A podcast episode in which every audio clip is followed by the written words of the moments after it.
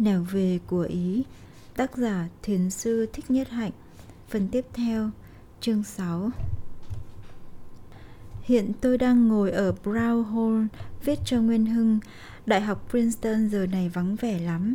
Ngoại trừ năm bảy người Tất cả đều đã về nhà ăn Tết và lễ Giáng sinh. Ngoài trời tuyết đang rơi và Brown Hall, ngôi nhà cũ kỹ và thân yêu này của tôi đang chìm trong yên lặng tuyệt đối của một buổi chiều cuối năm. Tôi về đây ngày hôm kia, tức là hôm 21 tháng Chạp. Suốt một mùa thu và gần hết nửa mùa đông, tôi không viết tiếp được cho Nguyên Hưng.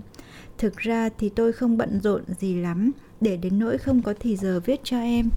Nhưng tôi không thể viết cho Nguyên hưng chỉ một vài câu thăm hỏi.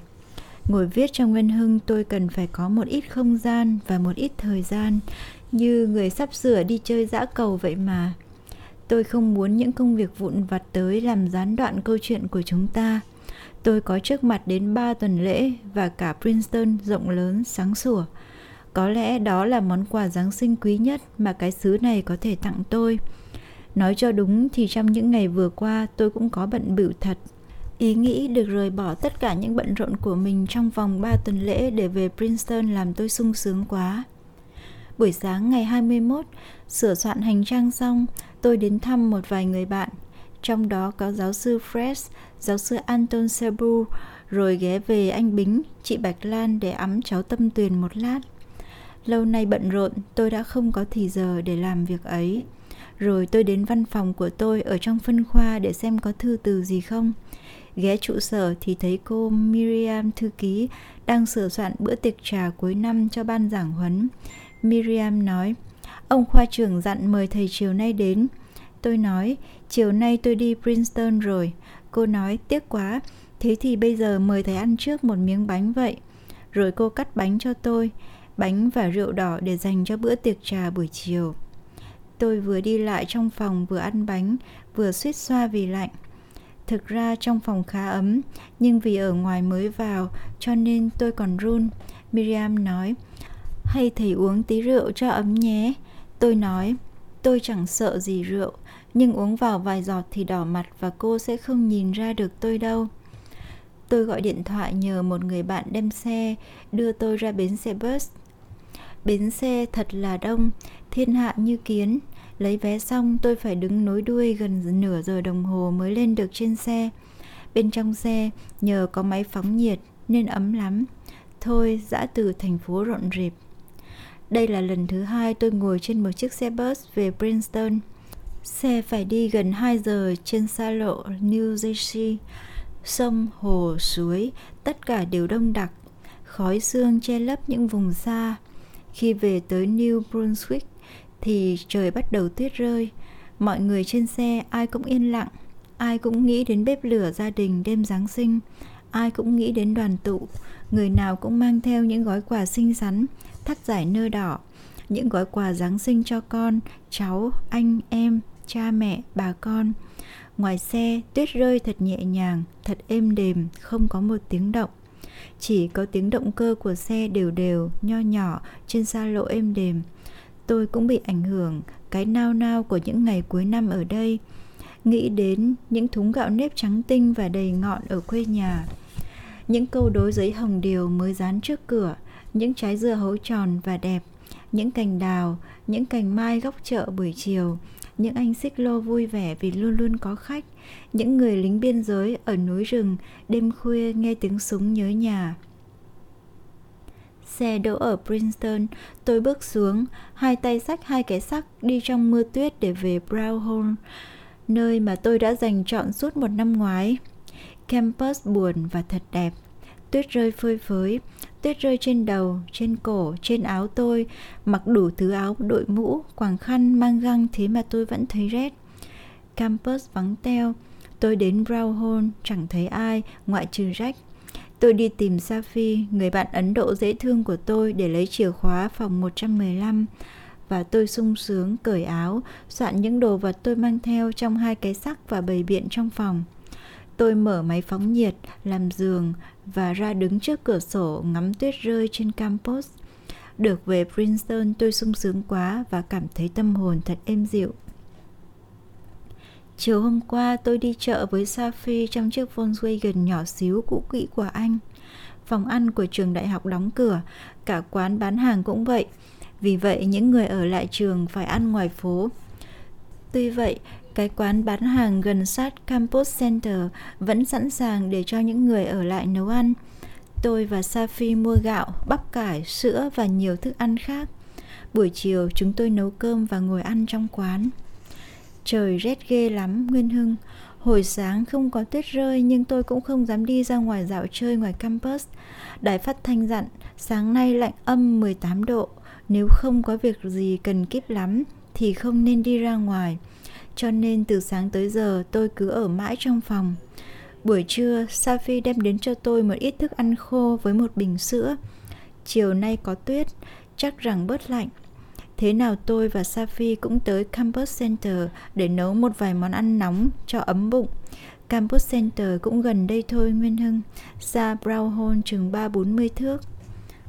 Mùa đông sẽ còn kéo dài mãi đến cuối tháng 3, tuyết rơi thì đẹp thật, nhưng 3-4 ngày sau thì trông lại xấu xí. Bởi vì tuyết đã đóng cứng lại và trộn lẫn với bùn và đất rồi nhưng một miền sắc sơ đầy rác rến và vũng bùn như các xóm nghèo ở xứ ta mà sau một đêm tuyết rơi cũng sẽ trở thành diễm lệ không cùng cho xem, Nguyên Hương ạ. À.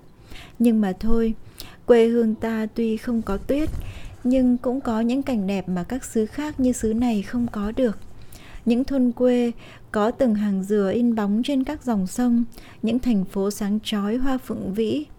Mùa đông ở đây có khi dài quá thành thử ai cũng trông ngóng cho nó qua đi để mùa xuân chóng trở về.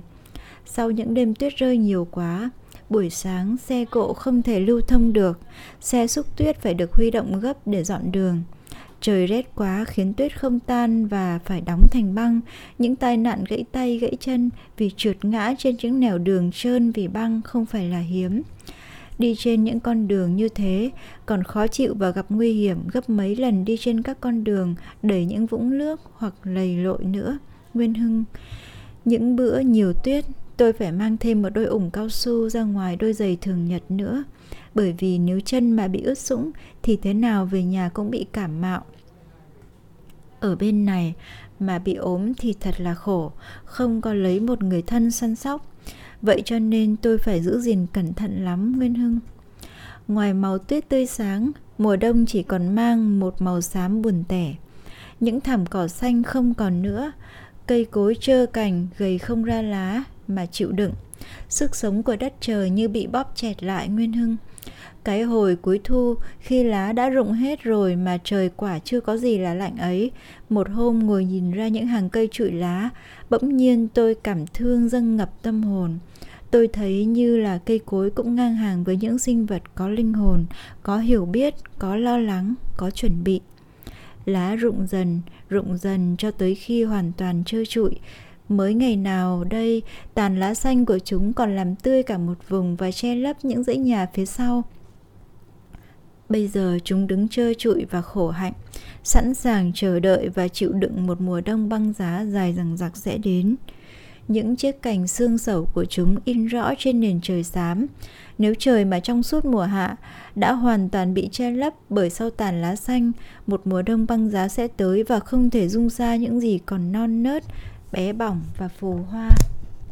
Phải vượt qua những giai đoạn còn non nớt, bé bỏng, phù hoa đi để mà chịu đựng phải già dặn, phải cô độc, phải sẵn sàng nghiến răng mà chịu đựng.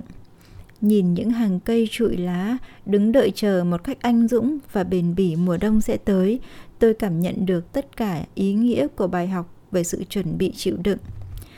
Nhớ lại hai câu thơ của lý, tôi lại rùng mình. Đất nước chúng ta thế nào rồi cũng phải trải qua một cơn bão táp tàn khốc chế độ đã gây nên quá nhiều bất công và áp bức đã sử dụng tiền bạc và bạo lực để thực hiện những tham vọng của mình bất mãn và căm thù càng lúc càng tăng và hiện những phần tử vì phẫn uất gia nhập hàng ngũ mặt trận giải phóng miền Nam để chống đối không phải là ít. Chất liệu bất công, tàn ác và thối nát đã nuôi dưỡng và làm cho lực lượng chống đối càng lúc càng mạnh. Nay thì chính phủ đã ban bố tình trạng khẩn trương rồi. 9 năm trời, Nguyên Hưng ơi, đã 9 năm trời rồi mà rốt cuộc chúng ta lại đi vào tình trạng này. Một cơ hội tốt đã mất, sóng gió sẽ đến vào bất cứ lúc nào. Chúng ta không thể vô tâm vô tư được, phải bắt trước những hàng cây kia, rụng hết tất cả mọi lá phù hoa đi để sửa soạn, chịu đựng bão táp, mưa gió, tuyết sương. Chúng ta không thể nào còn bé bỏng và non nớt gì nữa, chúng ta phải già dặn, phải khổ hạnh, phải vững chãi để mà vượt qua cơn thử thách sắp đến. Nguyên Hưng, trong những tuần lễ tiếp theo sau ngày mà tôi học được bài học của những hàng cây trụi lá ấy, ban đêm tôi thường có những ác mộng kỳ lạ. Để tôi kể cho Nguyên Hưng nghe vài giấc mộng mà đến bây giờ nghĩ đến tôi còn rùng mình. Hai giấc mộng mà tôi còn nhớ rõ, giấc mộng sau với giấc mộng trước gần như là cách xa có một phút trong cùng một giấc ngủ. Tối đó tôi bị cảm và vì đã uống thuốc rồi mà không bớt nên tôi nhờ Steve cạo gió cho tôi bằng Vic, một thứ dầu cù là địa phương. Thật ra Steve chỉ biết xoa thôi, nhưng tôi dạy cho chú ta dùng một cái thìa để cạo gió theo kiểu miền Nam cho tới khi nào lưng tôi đỏ lên mới thôi. Vì có như thế, tôi mới cảm thấy ấm áp thực sự và cảm giác ớn lạnh sau lưng mới tan biến đi. Steve cho đó là một điều kỳ quặc, bởi vì bên này không ai chữa bệnh mà phải làm cho da thịt tím bầm như thế bao giờ. Tuy vậy, Steve vẫn chiều theo ý tôi. Ấm lưng rồi, tôi mới uống thêm một viên thuốc nữa với nước nóng và đắp chăn lại, chai dầu cù là và bình nước vẫn để trên đầu giường. Đêm đó, trong giấc mộng thứ nhất, tôi thấy một người em thân thuộc của tôi đứng ở gần cửa ra vào của một căn phòng rất rộng rãi, xa tôi đến chừng mười mấy thước. Người em đó là ai quả thật tôi không biết rõ. Tôi chỉ biết một cách rất mơ hồ rằng đó là người tôi yêu mến nhất, còn thơ dại, còn yếu đuối và cần phải bảo vệ.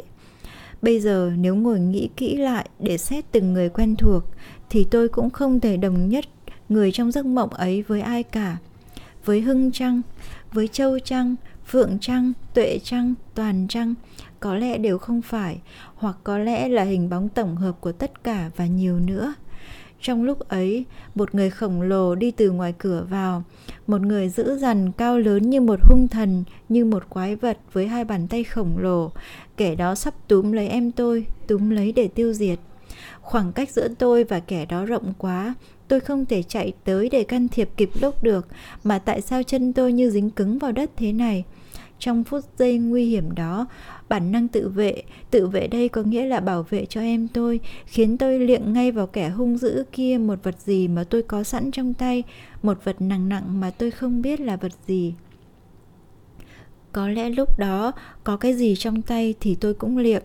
Dù là cái gì ấy chỉ là một vật nhỏ, một vật nhỏ nhẹ như cây bút, tờ giấy hay viên phấn.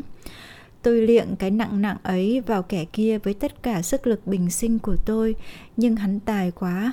Hắn đưa tay bắt được vật ấy, rồi tôi mới biết được rằng đó là một chiếc cưa tay hình vòng cung.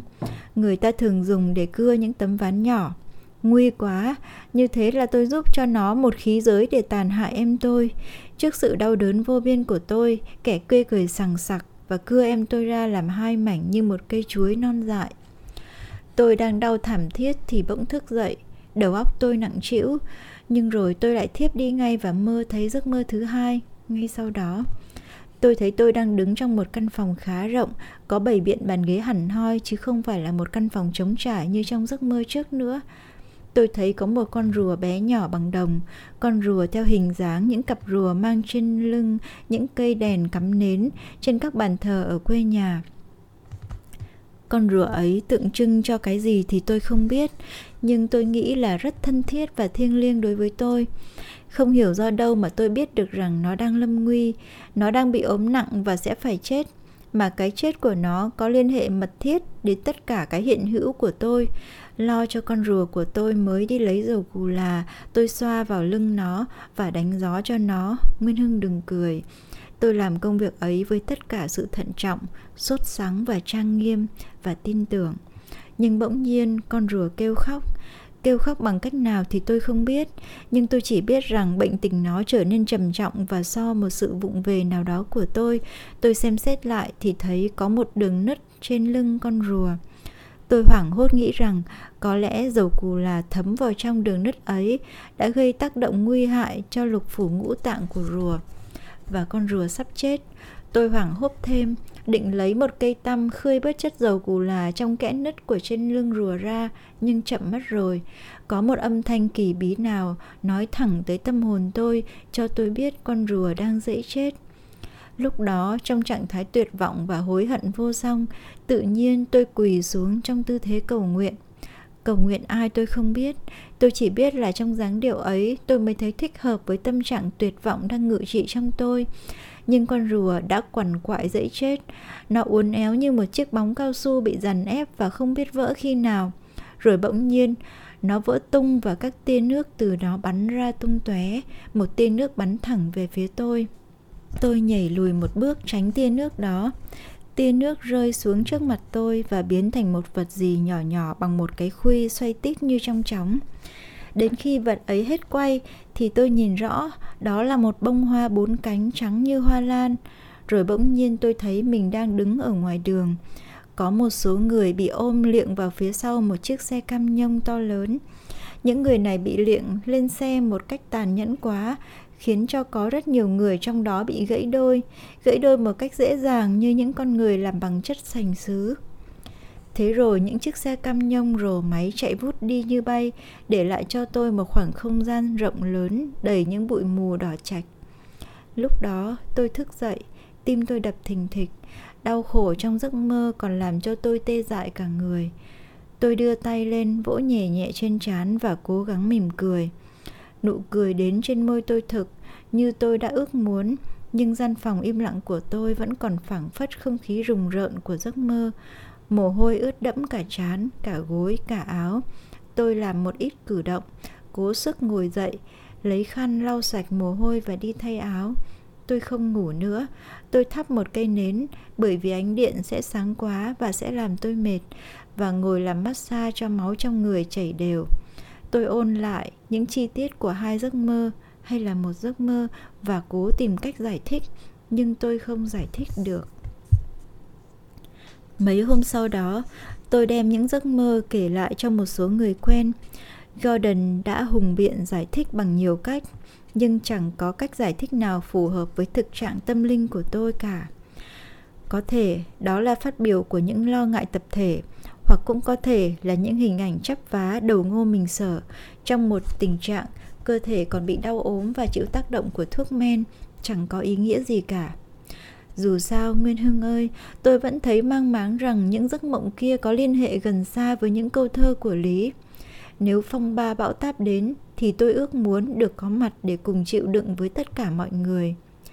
Đừng để đến khi tôi về thì chỉ còn một khung trời đổ nát trong đó tôi chỉ tìm được hình bóng của những người thân yêu ở trong tận đáy lòng của tôi Nguyên Hưng ơi, hồi tôi rời Medford và những khu rừng hiền lành, những chiếc hồ rộng lớn của nó, thì tôi chỉ kịp ghé Princeton có hai ngày trước khi tôi về New York lại. Cái thành phố có những tòa nhà chọc trời ấy không thích hợp với tôi chút nào. Ở đấy thì chỉ có một cái lợi là được gần gũi những sinh hoạt văn hóa luôn có những diễn thuyết hay, những triển lãm có giá trị, luôn luôn có những buổi đại hòa tấu, New ước có bao nhiêu thư viện, bảo tàng, bác cổ viện lớn, kỷ niệm ngày đầu tiên tới New ước vừa buồn cười vừa bực bội. Ngày ấy Gordon đưa tôi từ Princeton tới New ước bằng chiếc xe rộng rãi của anh. Sau khi nhà cửa lo xong, chúng tôi đem đồ đạc lên rồi, tôi mới cùng Gordon đi phố để mua một ít vật dụng cần thiết. Tôi nhớ là khi chúng tôi đang đi trên hè phố Amsterdam thì có một người vào khoảng 40, ăn mặc chững chạc lại gần chúng tôi. Người ấy nói giọng bô bô có vẻ như thân quen với nhau trong xóm lâu rồi. Ông ta reo lên, a à, mặc cái áo gì mà ngộ quá vậy? Có phải cái áo thầy tu đạo Phật không? Nguyên Hưng cũng biết là khi ra ngoài phố, tôi thường mặc áo màu nâu, chứ ít khi mặc áo xám. Gordon trả lời thay tôi, phải đấy thưa ông. Chúng tôi dừng lại bên hè đường nói chuyện, vẫn bô bô, ông ta hỏi tôi từ xứ nào đến. Khi nghe tôi nói từ Việt Nam, ông ta có vẻ ngơ ngẩn không biết Việt Nam là xứ nào, nằm ở ngóc nào ở trên bản đồ thế giới. Thế rồi ông ta hỏi, thế thì đạo Phật có đức tin Chúa Giêsu không? câu hỏi hướng về tôi, tôi trả lời có chứ. Ông ta ngạc nhiên hỏi, tại vì sao? Tôi có cảm giác khó chịu, bởi vì đứng ngoài đường, thập mục sở thị không tiện đàm luận những vấn đề như thế. Golden đỡ lời. Thực đấy mà, thầy ấy nói thực đấy mà. Ông ta phân bua với tôi, ở đây thiên hạ bày ra điều này, điều nọ, và cho đó là lời của Chúa Kitô. Họ bán trời bán Phật mà ăn đấy các ông ạ. Rồi ông ta còn thao thao bất tuyệt các vấn đề ông ta vừa nêu ra. Để cắt đứt, tôi mới hỏi, thế ông theo đạo nào thưa ông? Ông ta nghiêm trang, rút ví ra ra và nói, tôi theo đạo này. Rồi ông ta loay hoay mở ví, có lẽ đưa tôi xem một chứng minh thư hay một thẻ tín đồ của một giáo phái nào đó. Kỳ thực, ông ta chỉ rút ra một sấp giấy bạc đô la và lặp lại, tôi theo đạo này. Thì ra ông ta theo đạo tiền. Gordon cười ha hả, tôi cười đến chảy nước mắt. Tôi chào người bạn ngộ nghĩnh vừa gặp và kéo Gordon đi theo. Tôi nói, tuy vậy nhưng cũng khá khen cho ông ta là người chân thật, dám nói những điều mình nghĩ. Không biết Gordon nghĩ gì khi tôi cho anh biết rằng người kia là người dân New ước đầu tiên mà tôi gặp và nói chuyện. Chúng tôi ghé vào một tiệm hấp nhuộm y phục bởi vì tôi muốn thuê nhuộm lại mấy cái áo tràng màu nâu của tôi, bây giờ đã bạc màu rồi. Tiền nhuộm đắt quá khiến tôi ngần ngại. Một lúc sau, ông chủ tiệm nói với tôi, mà ông nhuộm làm gì đã chứ? Tôi biết là trong vòng vài ba tuần lễ, ông sẽ luyện những cái áo rắc rối ấy để mặc đồ Tây cho mà xem. Những người ngoại quốc đến đây lúc đầu thì họ mặc quốc phục của họ, nhưng sau đều mặc đồ Tây cả. Tôi cũng không buồn nói cho ông ta biết là áo tôi đang mặc không phải là quốc phục nào cả. Tôi cũng không phải là một người mới chân ước chân ráo tới xứ này. Chúng tôi nói lời cảm ơn và bỏ đi. Buổi chiều hôm ấy, tôi rủ Golden về tiệm ăn người Việt Nam ở đường Amsterdam, tiệm ăn duy nhất bán thức ăn Việt Nam ở đây. Hồi ở Princeton đọc báo, tôi thấy có quảng cáo về tiệm ăn này và đã ghi lại địa chỉ trong sổ tay. Chúng tôi đi bộ ngược lên đường 21 mới tìm ra được tiệm. Khi chúng tôi vào thì tiệm vắng người, có hai sinh viên Việt Nam hầu bàn, một nam và một nữ đang ngồi nói chuyện. Thấy chúng tôi vào liền chạy ra mời. Chúng tôi tìm một góc để ngồi. Có lẽ cả hai đều phải xa nhà từ hồi còn bé nên không nhận ra được tôi, người đồng hương trong chiếc áo nâu. Người con gái nói tiếng Anh thật hay, hỏi tôi có phải là người Miến Điện hay không. Tôi cười gật đầu, Gordon cũng cười. Chúng tôi gọi vài thức ăn chay, rồi hỏi chuyện hai người về lai lịch cái tiệm ăn này. Mãi đến khi giã từ tôi mới cho hai người biết rằng tôi là người Việt Nam. Cả hai đều mừng rỡ vì họ cũng thuộc về một gia đình Phật tử. Sau này tôi biết chính chị Lan điều khiển quán ăn. Chị nói chị cũng bận dạy học ở trường nên không có nhiều thì giờ chăm sóc quán. Cái quán ăn, chị nói, vậy mà có giá trị tương đương với cơ sở văn hóa của một tòa đại sứ. Người đến ăn phần lớn là những người trí thức, những món ăn, những bức họa, những đĩa nhạc và nhất là những câu chuyện cùng những người hầu bàn đã giúp cho khách hiểu và biết và yêu mến Việt Nam. Mà cái quán ăn ấy cũng oai thật đấy Nguyên Hưng. Người hầu bàn nào cũng nói được tiếng Anh và tiếng Pháp rất thông thạo và có thể nói từ những câu chuyện thời sự, chính trị, văn minh rất đứng đắn. Cậu sinh viên mà tôi gặp hôm ấy nói tiếng Đức rất giỏi. Đó là những gì tôi không quên về ngày đầu tiên tôi đến với thành phố nhộn nhịp kia. Mùa thu năm nay khi trở về, tôi đã quen thuộc với khung cảnh hơn, dù vẫn thấy rằng những ngày ở rừng Medford quá ngắn. Từ đầu mùa thu, tôi được nhận làm việc ở Đại học Columbia. Tôi dậy mỗi tuần 5 giờ, ngoài ra còn có một số giờ phải vào văn phòng ngồi để tiếp sinh viên và giúp đỡ họ cho công việc sưu tầm tài liệu. Lương tôi được 350 đồng. Như thế là tương đối khá giàu. Trong những người sinh viên của tôi, có một cặp bạn rất thân, đó là David và Steve. Steve thích tôi lắm và đã đề nghị thuê chung nhà với tôi. Tôi bằng lòng ngay. David thường đến chơi và ở lại ăn cơm với chúng tôi. Chúng tôi có những buổi tối thân mật, có lẽ êm ấm hơn cả những buổi tối gia đình. Cái chú Steve ấy, để tôi nói cho Nguyên Hưng nghe, đã ăn chay trường với tôi trong suốt mùa thu qua và cả nửa mùa đông này nữa. Tôi hỏi ăn chay có yếu đi không? Chú ta bảo là không, trái lại, còn thấy khỏe mạnh thêm. Từ ngày có Steve, chúng tôi tự nấu ăn lấy mỗi ngày và ngày nào cũng được hai lần ăn cơm bằng đũa. Steve cầm đũa khá vững vì đã được ở lại Nhật Bản mấy tháng mùa hè năm ngoái. Chỉ sau mấy ngày gặp Steve, tôi mến chú ta liền, cũng thân thiết như với Hưng và Tuệ vậy. Steve cao bằng tôi, tóc hơi vàng và rất mềm, cằm anh ta hơi nhọn, mắt màu nâu, rất giàu tình cảm và tính cách nghệ sĩ. Steve rất ham học triết học Đông Phương, từ mùa thu, chú ta đã ghi tên học những lớp Đông Phương học, kể cả một lớp hoa ngữ. Cứ nhìn thấy cậu ta ngồi tập viết chữ nho cũng đã thấy thương. Không có một sự vui buồn nào trong đời mà Steve lại không kể lại với tôi. Tôi hay có những nhận xét về suy tư của Steve và anh chàng này thường hay ngồi chăm chú để mà nghe. Đôi khi lông mày nhíu lại để làm nhăn một ít cái chán thông minh của nó. Thỉnh thoảng, chúng tôi cũng có hơi giận nhau.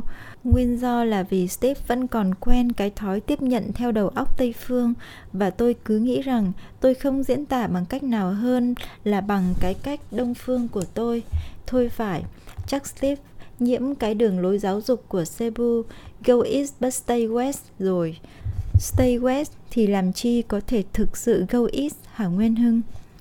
Cái nhà chúng tôi thuê với giá 150 đồng bạc mỗi tháng có một phòng ngủ, một phòng làm việc, một phòng tắm, một cái bếp và một hành lang. Đó là địa chỉ của tôi bây giờ, 306 West, phố 109. Chúng tôi ở tầng thứ 5, có hai cửa sổ lớn nhìn ra đường. Phải nhìn nghiêng mới thấy được một mảnh trời về phía Morningside. Những bàn ghế, giường nệm, chén bát, song chảo đều do Steve trở về, nên khi thuê nhà tôi chẳng phải lo lắng gì cả. Steve là con một ông trưởng khoa của một trường kỹ thuật nổi tiếng, dòng dõi thông minh nhưng không thích khoa học, kỹ thuật. Mẹ của Steve có đến thăm một lần cách đây chừng nửa tháng và mang cho chúng tôi vô số thức ăn ngon. Chúng tôi phân chia công việc như thế này. Tôi thì lãnh phần nấu và rửa bát, còn Steve thì đi chợ và dọn dẹp lau chùi nhà cửa. Steve phải đi học nhiều nên tôi phải ra tay làm nội trợ. Mỗi ngày tôi chỉ cần có mặt ở trường vài giờ đồng hồ, những giờ dậy và những giờ ngồi ở văn phòng. Từ khi thuê được nhà, tôi thường hay ở nhà làm việc, thiếu tài liệu gì thì nhờ Steve mượn ở thư viện về giúp. Tôi có cái thẻ có thể mượn một lần hàng mấy chục cuốn sách và mượn như thế trong nửa tháng. Ngồi ở nhà ấm áp một mình, tôi làm được nhiều việc hơn. Nấu ăn cho Steve cũng là một sự thích thú. Có thể là do món gì tôi nấu ra cũng được Steve khen ngon cả. Tôi nghĩ Steve có thể ăn chay suốt đời mà không biết chán và tôi cũng có thể nấu cho Steve ăn hoài mà không sợ tốn công. Cố nhiên là cậu ta không biết đi chợ, tôi phải dẫn Steve tới một tiệm bán thực phẩm đông phương gần đấy và chỉ cho cậu cách đi chợ trong những lần đầu. Chúng tôi mua nấm hương, tàu yểu, đậu phụ, củ cải, khổ qua, dưa cải. Rau đậu tươi thì Steve có thể tự mua ở bất cứ một nhà bán thực phẩm nào khác dọc đại lộ Broadway. Chúng tôi tìm được chỗ mua gạo thật ngon và mua từng chục ký, chứ không mua từng hộp nhỏ như những gia đình khác. Thường thường những hôm đi học về sớm, Steve ghé chợ mua hai giỏ thức ăn về, chất đầy tủ lạnh lớn đặt trong nhà bếp. Cái nhà bếp của chúng tôi thật sạch sẽ và trang nhã. Steve lau chùi nhà bếp và nhà tắm gần như mỗi ngày. Bếp nấu bằng gas cho nên rất tiện lợi. Sáng nào tôi cũng dậy sớm và sửa soạn điểm tâm cho hai người. Thường thường Steve thức khuya và chỉ dậy đủ sớm để ăn điểm tâm rồi đi học ngay. Có bữa tôi cũng đến trường cùng Steve một lần nhưng chỉ độ 11 giờ là tôi trở về. Tôi làm việc một lát rồi đi thổi cơm và làm thức ăn. 12 giờ 15 thì Steve về, lần nào cũng đói mềm và chúng tôi ngồi vào bàn ăn. Thức ăn bao giờ tôi cũng làm chung cho cả buổi chiều. Tôi giữ phần buổi chiều trong tủ lạnh, đến tối tôi chỉ cần thổi cơm và hâm lại thức ăn cho nóng thôi.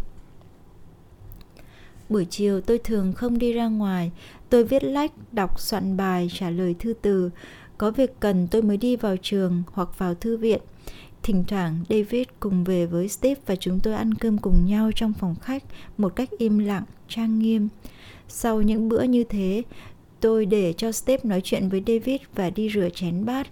Tôi rất thích những công việc này vì tôi thấy trong khi rửa bát, tâm hồn tôi luôn an tĩnh, vui vui. Có khi tôi bất chợt đang nghịch với những chiếc bong bóng xà phòng và hát nho nhỏ những bài hát học được hồi còn bé thơ. Nước vừa ấm, thật dễ chịu. Tôi lau chùi cái bếp ga thật sạch sẽ, soạn lại đồ đạc, đi tắm và ngâm mình trong nước nóng, thay áo ra và ngồi góp chuyện với hai người trẻ tuổi. Những buổi tối như thế thật êm đềm. Steve biết tính tôi, đi tắt điện, thắp lên vài ngọn đèn nến cho mát mắt và để cho chúng tôi nghe những bản nhạc êm dịu ưa thích.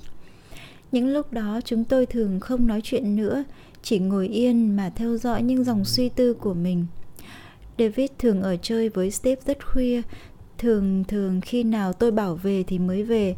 Có lúc hai người bạn đi với nhau suốt ngày và tôi ở nhà một mình, nấu cơm một mình, ngồi vào bàn ăn một mình.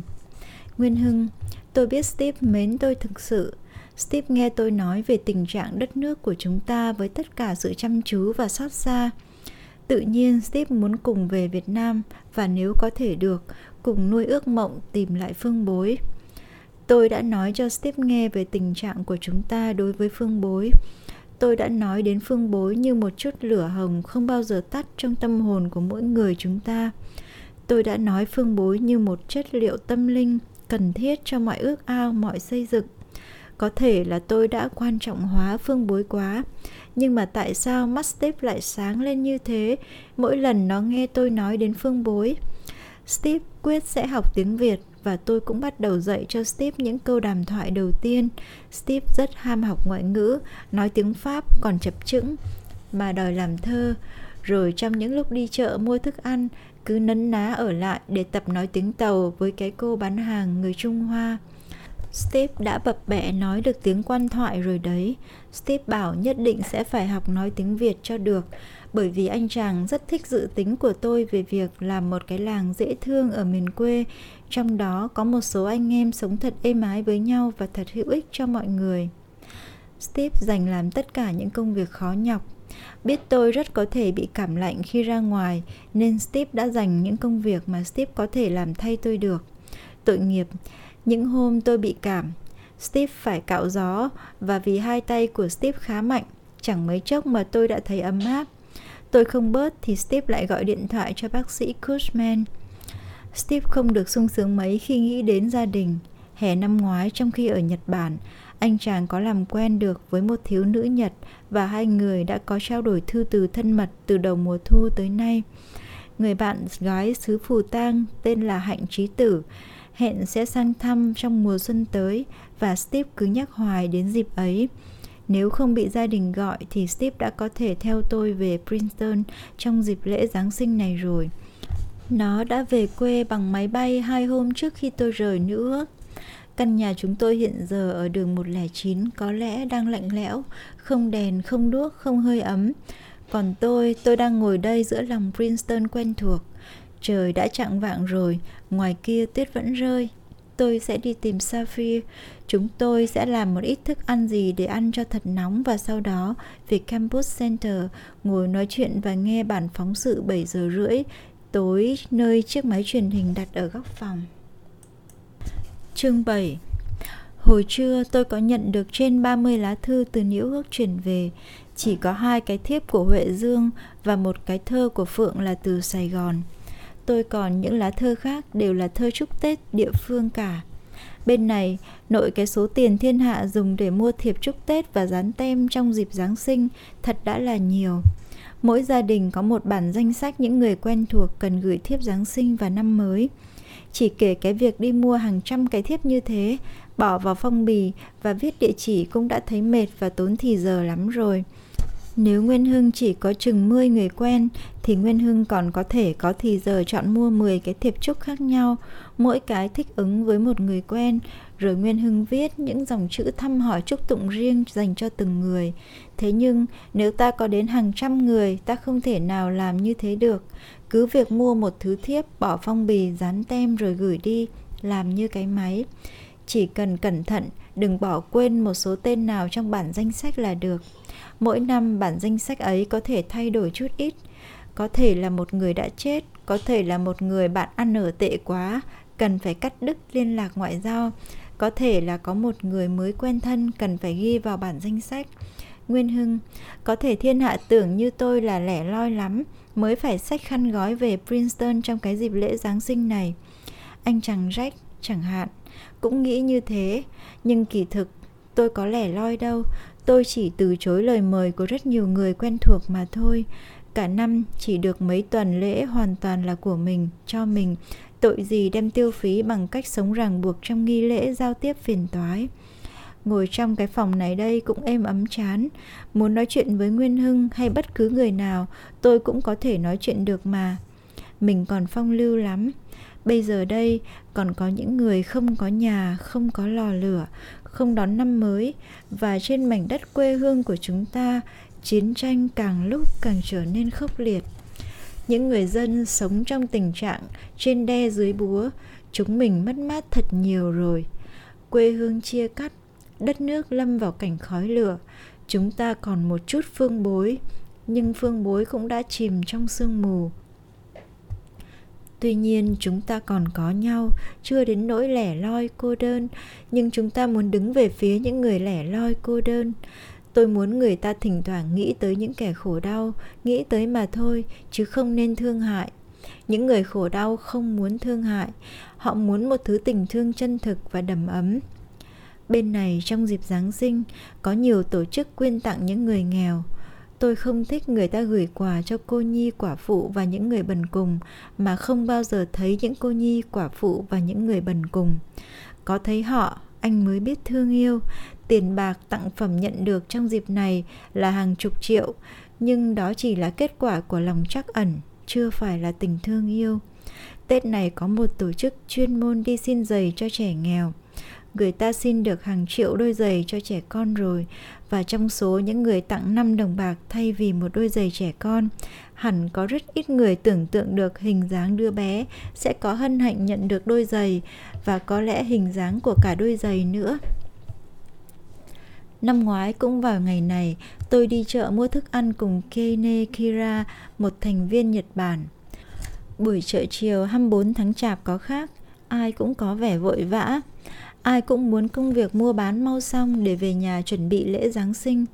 Chúng tôi phải mua thức ăn cho một tuần lễ, vì từ 25 tới đầu năm sẽ không có chợ. Hình bóng của những người con trai ngoại quốc đi chợ mua thức ăn cuối năm có lẽ làm cho một vài người động lòng trắc ẩn. Có một bà ân cần hỏi chúng tôi xem chúng tôi có cần bà giúp đỡ gì không. Chúng tôi nhã nhặn cảm ơn và chúc bà Merry Christmas. Cô thu ngân viên gói hàng cho chúng tôi rất sốt sắng, nhìn chúng tôi với đôi mắt ái ngại và chúc Merry Christmas một cách rất cảm động. Họ nghĩ rằng chúng tôi sẽ cô đơn lắm, buồn bã lắm và nhớ nhà trong dịp Giáng sinh này. Thực ra thì trong hai chúng tôi không có ai theo đạo cơ đốc cả, cho nên chúng tôi chưa bao giờ có được cái nao nức của buổi chiều Giáng sinh mà không có cái nao nức thì làm gì có được cái cảm giác lẻ loi cô đơn trong đêm giáng sinh nguyên hưng cứ nghĩ lại thì biết ở Sài Gòn mỗi năm nhờ sự nhắc nhở của cảnh thông, của các thiệp trúc, của các thứ dây kim tuyến mà chúng ta biết lễ Giáng sinh đến.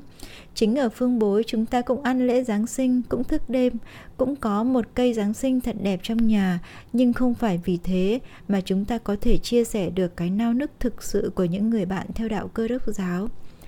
Có lẽ tại vì chúng ta chỉ biết tôn kính trước Đức Kitô như một nhà đại văn hóa chứ không như một vị giáo chủ mà chắc đối với Đức Phật cũng vậy.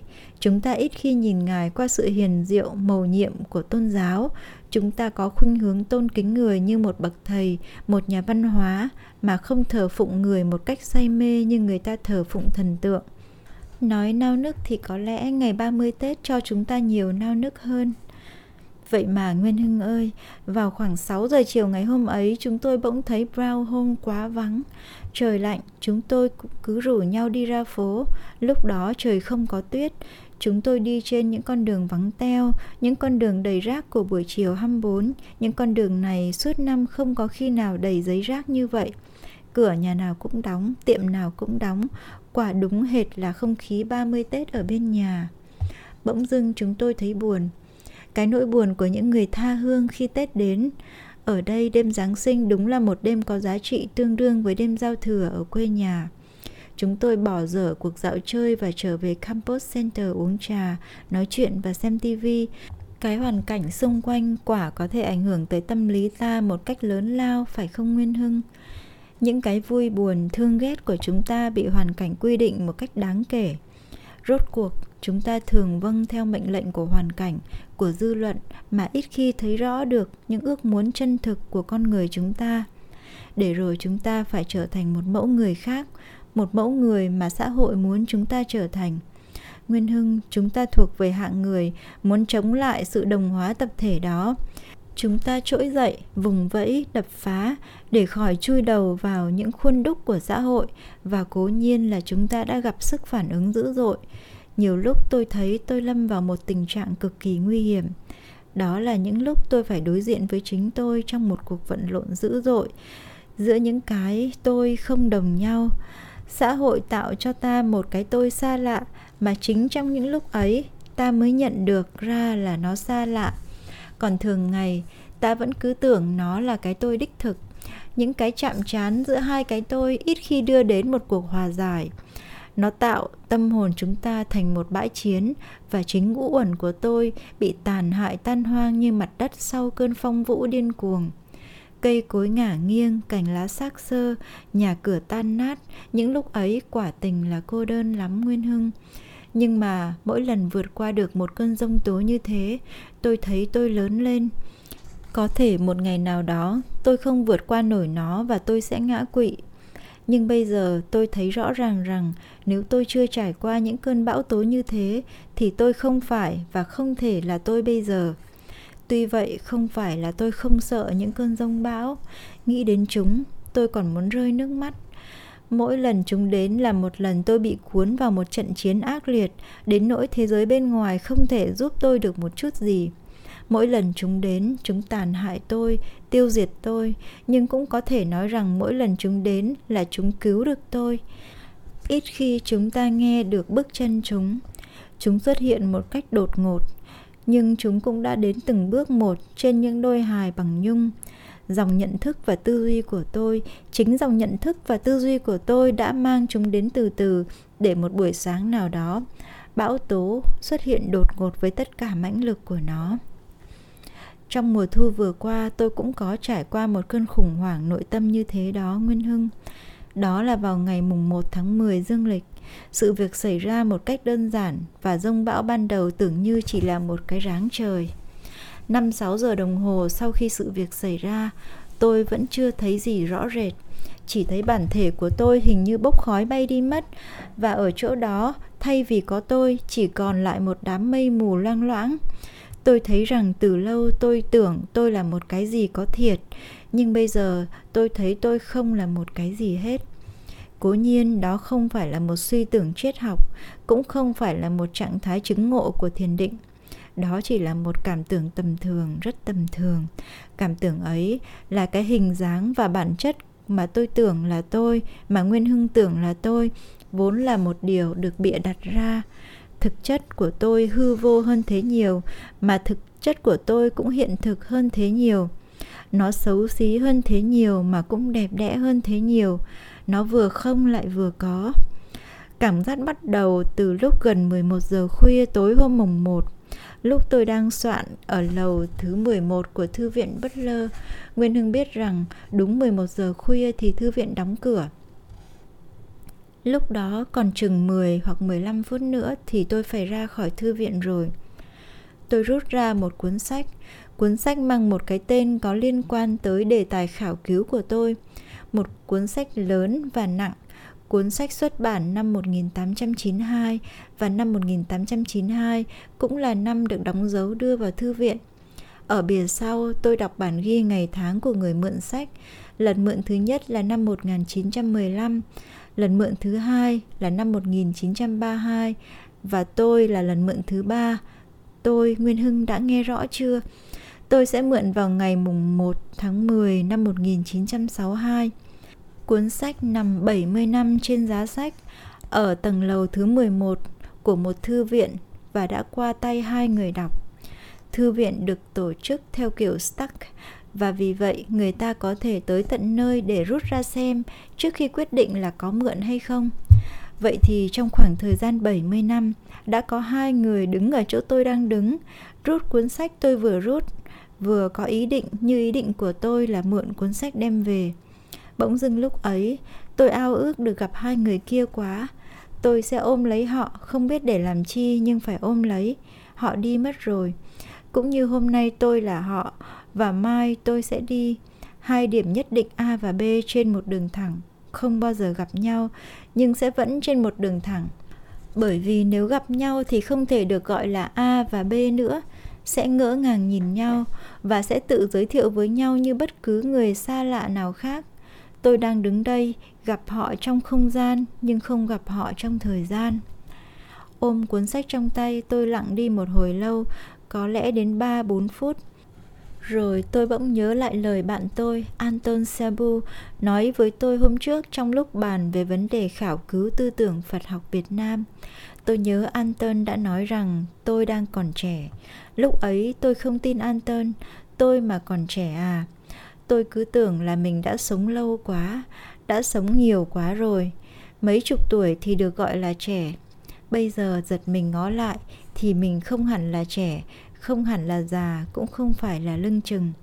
Mình chỉ là một cái gì không thực là có, không thực là không, có những lúc tôi trẻ con quá, Nguyên Hưng cũng biết đấy, vẫn tinh nghịch, vẫn đùa cợt, vẫn chơi trò đố tìm với cuộc sống một cách thành thực, say mê, vẫn biết giận dỗi, vẫn thích được ngợi khen, vẫn sẵn sàng khóc cười.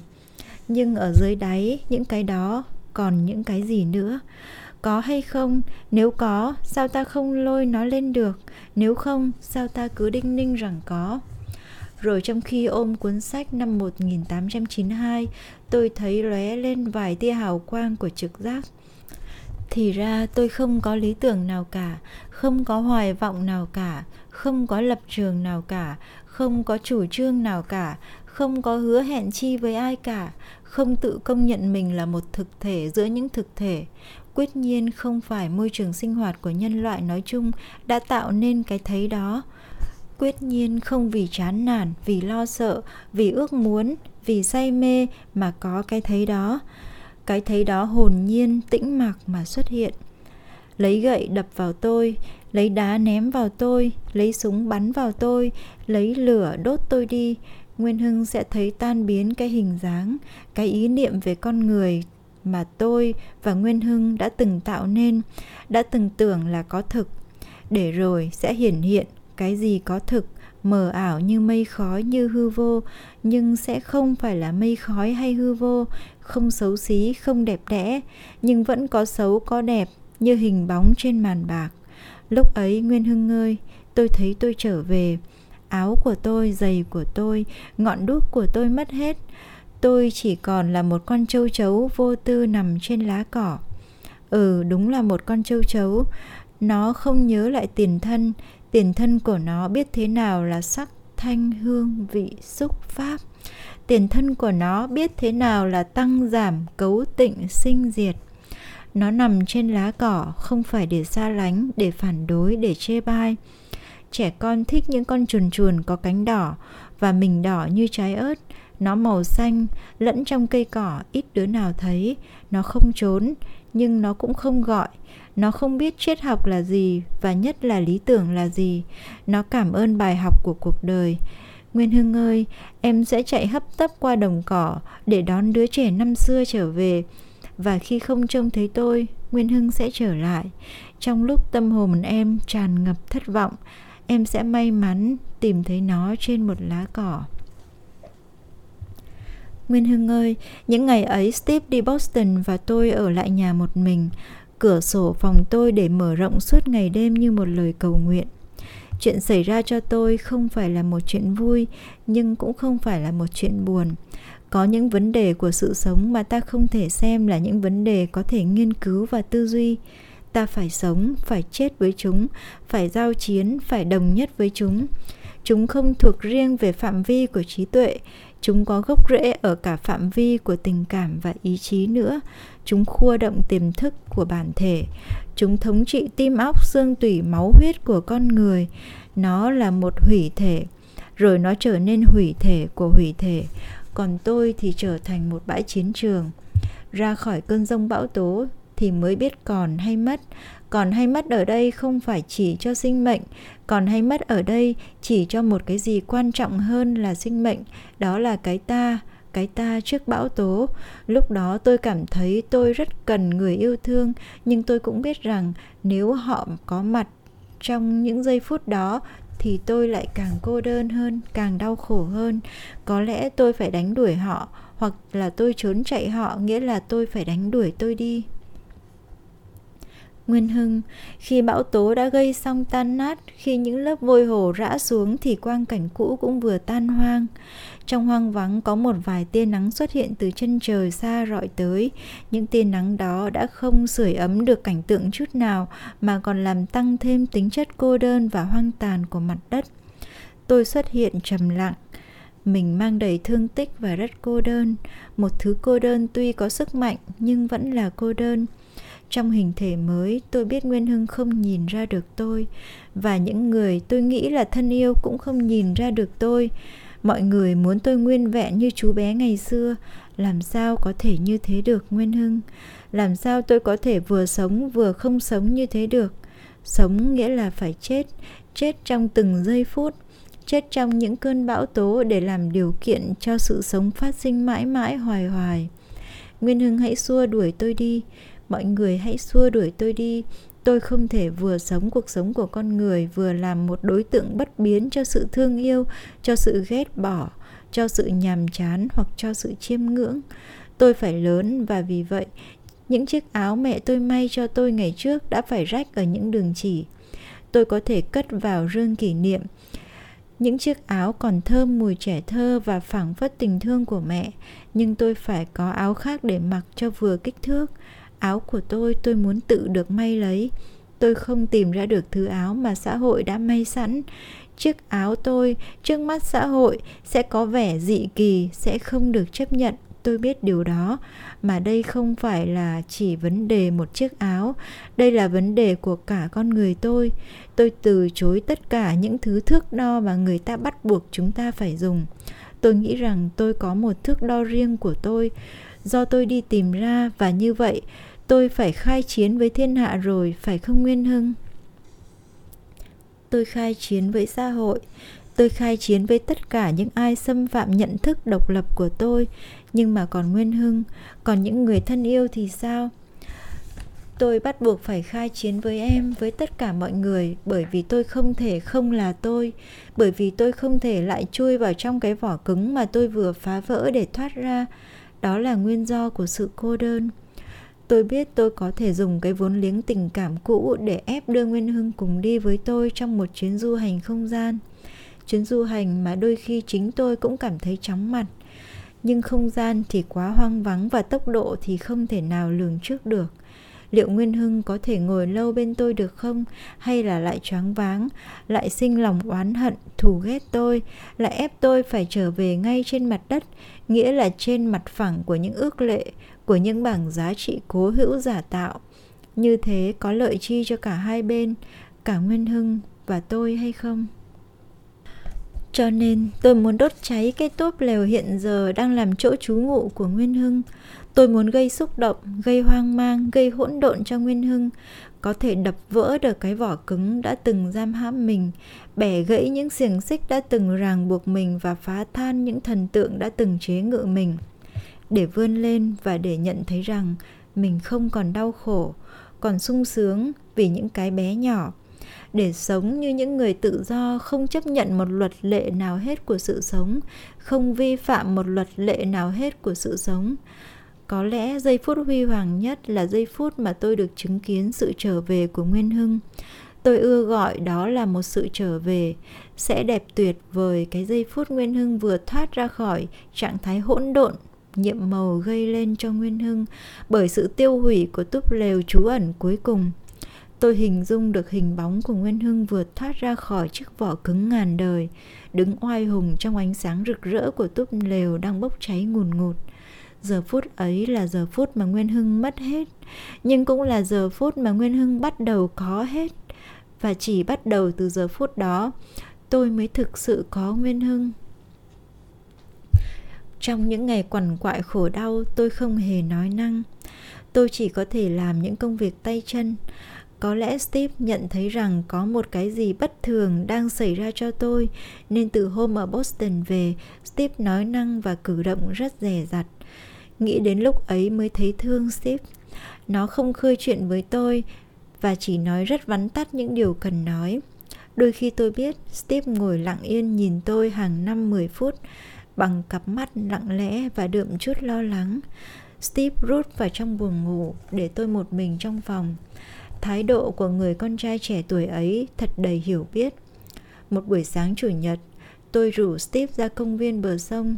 Hai chúng tôi ngồi chơi trên thảm cỏ cho đến hơn một giờ trưa mới về. Chúng tôi chẳng nói chuyện gì cho nhau nghe cả. Khi về đến nhà, Steve hỏi rất nhẹ, thầy có mệt không? Tôi trả lời không và cảm ơn Steve. Tuổi trẻ là tuổi đi tìm chân lý. Ngày xưa tôi viết trong nhật ký, dù sự thực có tiêu hủy anh, anh cũng phải bám víu vào sự thực. Như thế là tôi đã biết rất sớm rằng tìm thấy sự thực không phải là tìm thấy hạnh phúc. Anh ao ước được trông thấy nó, nhưng hễ trông thấy nó rồi là anh không thể không khổ đau. Thà rằng anh không thấy gì hết, thà rằng anh chịu sự điều khiển của một người độc đoán hay một đám người khác. Mỗi người đều tự xét mình và xét đoán kẻ khác bằng những nhận thức và những tiêu chuẩn vốn không phải là của mình đó chỉ là những gì tạo ra do ước lệ do truyền thống đó là những thước đo mà con người chung quanh, ở trật tự hiện thời của xã hội mà mọi người đang phải chấp nhận. Nguyên hưng cho cái này là xấu, cái kia là tốt, cái này là thiện, cái kia là bất thiện, cái này là chân, cái kia là ngụy. Nhưng mà những tiêu chuẩn để đoán định ấy vốn không phải là của nguyên hưng. Nguyên hưng đi mượn thước đo, những cái thước đi mượn không bao giờ có thể gọi là chân lý cả chân lý không thể đi mượn. Chân lý chỉ có thể thực chứng. Chân lý là trái của thực nghiệm tâm linh, của khổ đau, của sự tiếp xúc giữa tâm linh và thực tại. Thực tại hôm nay cũng như thực tại muôn đời. May mắn lắm, hoặc rủi ro lắm, con người ta mới bắt gặp được nó. Và nó của người này không phải là nó của người khác. Nó của hôm nay không phải là nó của hôm qua nếu nguyên hưng khám phá ra được một cái gì mà nguyên hưng biết là sự thực của hôm nay do tâm linh của nguyên hưng ấn chứng, thì nguyên hưng sẽ thấy mọi giá trị cũ đảo lộn và nguyên hưng sẽ có một lối nhìn mới. Nó khiến cho nguyên hưng vượt thoát những ước lệ, những thành kiến, những cố chấp, những tiêu chuẩn và những trật tự. Có những khuôn vàn thước ngọc ngày xưa, nay đã được nhận thức như đã mang tính cách phong kiến khi nguyên hưng đã đạt tới một tiêu chuẩn nhận thức chân xác về thực tại rồi, thì nguyên hưng không thể còn giả dối và chấp nhận những gì đã trở thành sai lạc trước mắt nguyên hưng. Nguyên hưng sẽ hành động theo nhận thức của mình. Và như thế, chỉ biết tuân theo những quy luật của sự sống do nội tâm nguyên hưng ấn chứng mà từ bỏ tất cả quy luật của xã hội hiện tại. Xã hội sẽ trả thù nguyên hưng một cách đích đáng vì nguyên hưng đã dám cãi lại trật tự của nó lịch sử nhân loại đã chứng kiến những cuộc trả thù ấy. Bao nhiêu thảm kịch xảy ra, thầm lặng, bi thiết. Lịch sử nói, mi sẽ chết nếu mi cãi lại. Vậy mà bao nhiêu người dám? Tuy nhận thức sự yếu đuối của mình, cãi lại bóng tối, bất cứ ai lỡ trông thấy sự thực, lỡ chia sẻ nhận thức về thực tại ấy với những bậc vĩ nhân, thì dù ít dù nhiều, phải chịu chung số phận với họ, chịu chung số phận mà không chịu chung danh vọng nguyên hưng. Tôi đã nói rằng những tia nắng đầu rọi trên cảnh tượng tan nát sau cơn bão tố, dù có chứng nhận được trong một cuộc thoát hình, vẫn chỉ làm cho cảnh tượng thêm nét cô đơn hoang vắng. Tôi có cảm tưởng là mình đang mang những đau xót của một bà mẹ khi chưa sinh con ra mà đã biết trước rằng con mình sẽ bị kết án tử hình. Bà mẹ tương lai kia sống trong thao thức đau khổ không hề có được một chút an ủi, một chút tự hào, một chút hy vọng. Biết là mình đang có một đứa con, biết là mình không nên có đứa con đó thì hơn, mà vẫn phải buồn lòng, mang nặng đẻ đau, để rồi bi thảm, chứng kiến sự tàn diệt của nó và của chính lòng mình, của chính mình. Nhưng định nghiệp đã rõ ràng như vậy rồi, biết trước cả rồi. Sao lại không sinh một đứa con mũm mĩm, dễ thương và hiền lành như mọi bà mẹ khác? Để mà hy vọng, để mà tự hào, để mà sung sướng, để mà tiếp nhận lời khen ngợi của mọi người. Nhưng mà không lẽ chúng ta không đứng dậy? Không lẽ chúng ta để cho rêu phủ chúng ta như một ngôi cổ tháp? Không lẽ chúng ta bơi theo một cái bản ngã giả tạo không phải là ta? Gần đây tôi viết cho nguyên hưng một lá thư. Trong ấy tôi kể câu chuyện một người thiếu nữ nghèo, ước mơ mình được sống trong nhung lụa. Nàng tên là minh nàng gặp một thương gia trẻ tuổi, rất giàu có, cưới nàng. Như thế là mộng của nàng đã thành tựu. Mộng của nàng như tôi đã nói, chỉ là được sống trong ngọc vàng nhung lụa. Cho nên nàng về với chàng thương gia trẻ tuổi không phải vì tình yêu. Còn người thương gia cũng nói với nàng rằng chàng cưới nàng vì nàng rất giống với người vợ trước của chàng, tên là nguyệt. Cũng không vì tình yêu, nàng không nề hà điều đó nàng sống một cuộc đời giàu có và chỉ cần chiều chàng một điều, đó là nghe lời chàng để tập cho mọi ngôn ngữ, mọi cử chỉ đều giống hệt như nguyệt, người vợ trước. Đòi hỏi đó ban đầu thì không khó chịu lắm, nhưng càng ngày càng trở thành một thứ gông cùm, một thứ quyền lực thống trị. Nàng là minh, nhưng nàng phải bắt trước cho giống nguyệt. Có những màu áo mà nguyệt ưa, đọc những tờ báo mà nguyệt đọc, nói những lời mà nguyệt nói ăn những món ăn mà nguyệt ăn. Nàng không được là minh mà phải là nguyệt. Đó là tất cả bi kịch. Nàng cảm thấy khổ đau vì nhân cách nàng chỉ là một cái móc áo. Trên đó chẳng móc cái nhân cách của nguyệt. Nhưng nàng không thể và không có can đảm khước từ cuộc sống giàu có bởi nàng đã làm quen với nó, đã bị nó phong tỏa rồi nghĩ đến đây, chắc ai cũng ao ước rằng nàng có đủ can đảm để từ bỏ chàng thương gia, về sống lại cuộc đời giản dị của người thôn nữ và khôi phục lại bản ngã đích thực của mình. Đứng vào địa vị nàng, ta sẽ nhất định từ bỏ nếp sống nhục nhã kia, ai cũng nói thế. Nhưng chúng ta chỉ là những người ngoại cuộc, những người đứng ngoài, những người xem kịch. Vì thế, chúng ta có vẻ sáng suốt, tỉnh táo giá chúng ta là nàng thực, thì chúng ta mới biết thực sự cảm thấy lúng túng. Mà nguyên hưng ơi, ai trong chúng ta mà không phải là nàng? Tất cả chúng ta đều đang phải tuân theo cái mệnh lệnh ác nghiệt của guồng máy xã hội hiện tại. Ta đang cúi đầu vâng lời. Và chúng ta phải ăn, phải nói, suy nghĩ, hành động theo những mẫu mực mà xã hội đã thiết lập và muốn chúng ta phải phục tùng chúng ta không được tự do là chúng ta, cũng như minh không được là minh, để rồi chúng ta tất cả đều được xã hội chế biến và khuôn đúc thành những hóa phẩm giống nhau. Hóa phẩm mà không còn là nhân phẩm.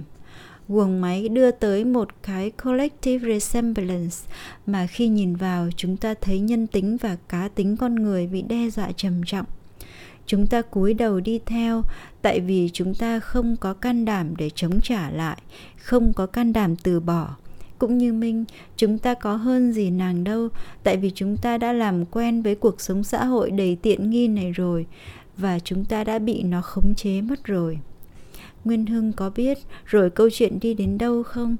Một bữa kia Minh khám phá ra rằng Nguyệt, người vợ trước của chàng thương gia vốn là kẻ ngoại tình. Minh mong lấy chứng cứ đó để làm cho chàng thương gia tỉnh mộng. Nhưng không, chàng bảo vì Nguyệt ngoại tình cho nên Nguyệt đã bị chàng chính tay giết chết. Nhưng giết xong vẫn chưa hả giận, thấy Minh giống Nguyệt, chàng cưới nàng về, làm cho nàng giống Nguyệt thêm, rồi làm cho nàng trở thành Nguyệt, để được giết Nguyệt một lần nữa và chàng xông lại để giết Nguyệt, Nguyệt vùng vẫy tuyệt vọng. Tôi không dám kết luận là Nguyệt có chết hay không vì không khép lại được câu chuyện, mà dù Nguyệt không chết thì Nguyệt cũng ngắc ngoài rồi. Như con người của xã hội chúng ta đang ngắc ngoài. Tôi mong ước một sự vùng dậy của con người, chờ đợi một sự vùng dậy của con người, phải kịp thời, đừng chậm chạp quá như Minh để đến giờ phút chót mới chịu vùng vẫy. Nguyên Hưng, một buổi sáng tôi thấy trời hé nắng, tôi nhận được một cái thiệp chúc sinh nhật từ nhà gửi qua. Hôm đó quả đúng là ngày sinh nhật của tôi, mà cũng là ngày tôi được tái sinh một lần nữa, không biết lần thứ mấy. Trong một lá thư, Tuệ chép cho tôi ba câu thơ của trụ Vũ. Tôi đi giữa sa mạc hưu quạnh, một con gấu bỗng đến vồ tôi, nhưng tôi ngó thẳng vào mặt nó.